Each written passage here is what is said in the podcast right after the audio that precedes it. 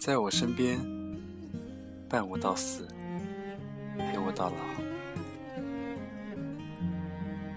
这篇狗屁不通的文章是我刚写的。原本以为今天不会再录节目，但是闲来没事，有一个人在家，就随手。打了一些字。我原本以为我不是一个矫情的人，不会写下这种煽情的文字。可是到了一个人没人诉说的时候，就静静的在键盘上把这些情绪码起来，到我累了为止。前两天和我哥在外面。无意之间听到他们说撞车什么的，就想起我们在欢乐谷开碰碰车的时候，你撞到我的表情。回忆真的是一件很恶心、很烦的事情。如果回忆能够杀死，估计已经被我剁成肉末了。洗澡的时候看到自己。突出的锁骨，想到我们结婚之后，我会在胸口纹一个 ZHW，让你在胸口纹一个 SCP，这样不管我们在哪里，有没有分开，都可以陪伴着对方，哪怕以后我出去花天酒地，也会看到你。分手之前。就要做好离别的准备。我以为我对自己掌控自如，可以在分开之前潇洒的拂袖而去。所以之前在和你讲话到不耐烦的时候，随口可以吐出“要不就分手吧”这样的字。只是那时的你还觉得我有那么一丝的好。有那么一丝温柔和对你的承诺。我不是邓云来，没有毕业八年之后还能重逢高中校花，也没有像凯特那样多情而又愿意给我生孩子的炮友。我只是残忍现实生活中的一只小蚂蚁，幻想意淫着未来。偶尔扒开在回忆的伤口，看看有没有缝好。只是我忘了，每次扒开看一次，我只会多痛一次。我在录节目当主播的时候，名字叫做沉默。我的微信名字叫张佳佳，因为张佳佳说，有一个男人在和。自己老婆离婚三个月之后，胖了二十斤。三个月每天晚上都厮混在酒吧喝酒，和女粉丝上床。那个男人叫做沉默。那个男人就是张嘉佳。我没有张嘉佳那么好的文采，我也不是南京大学响当当的才子，更没有和张嘉佳一样。在三十三岁离婚，只是我同情这个男人。孤独的人才会写出伤感的文字，孤独的人才会去看那些伤感的文字。就像我现在噼里啪啦的在电脑面前打的这些有点非主流、有点颓废的文章，我想我早该释怀的，只是。还没有找到下一个人，就像刚和你分手时，我火速的找了下一个女朋友。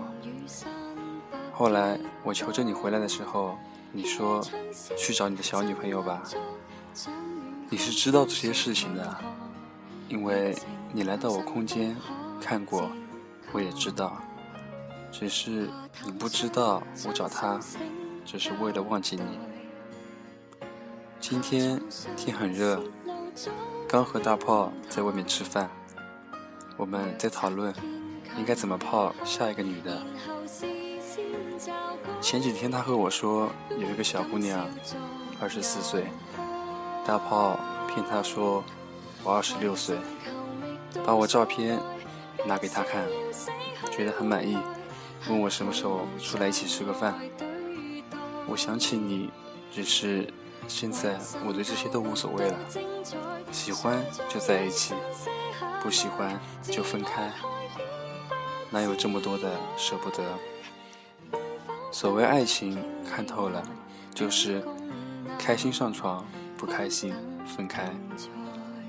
我活得随便，是因为我已经不相信这狗屁爱情。张柏芝给谢霆锋戴绿帽，王菲都能和李亚鹏分手，还有什么是不可能的？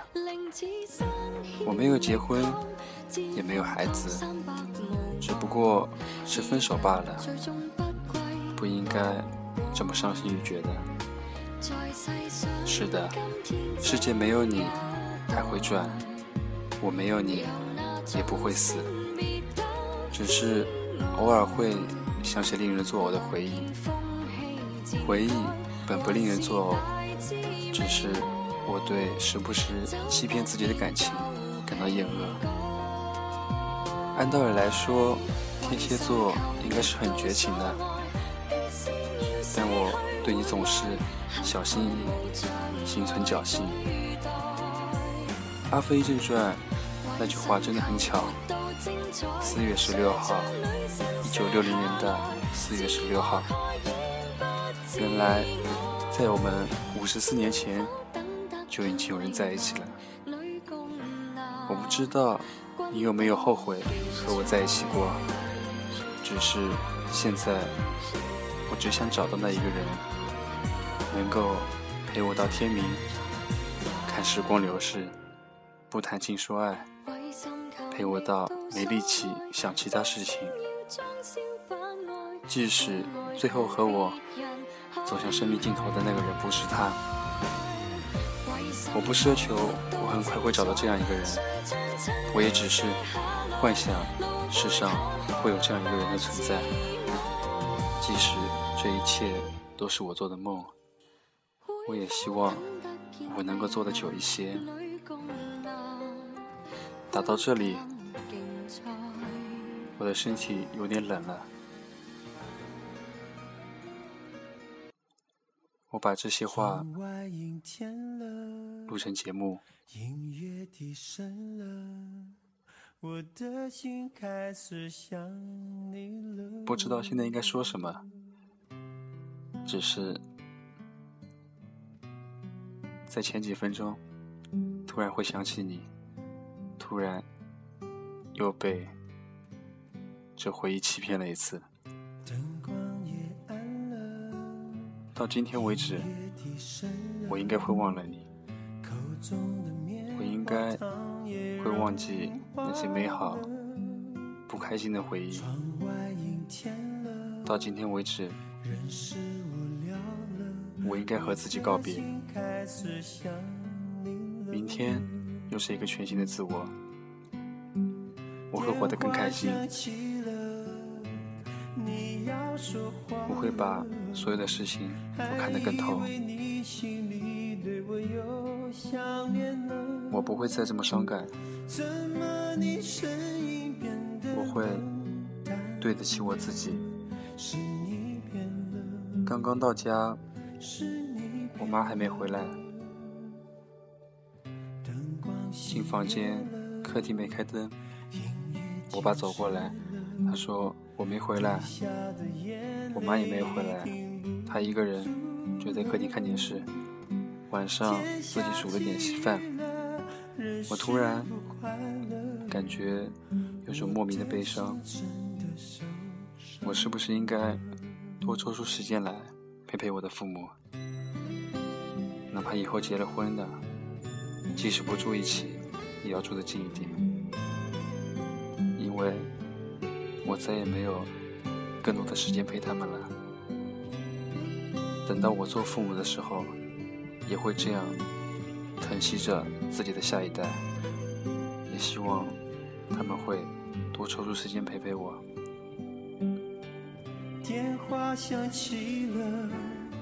在今后的每一天，我会让自己开心一点，抽出更多的时间去关心我的父母，陪着他们。因为在这世上，我最能够相信的、最能够爱的就是他们了。那么，今天这一期不算节目的节目就到这里了。祝你们晚安，我是沉默，下期再见。天下起雨了，人是不快乐，我的心真的受伤了，我的心真的受伤。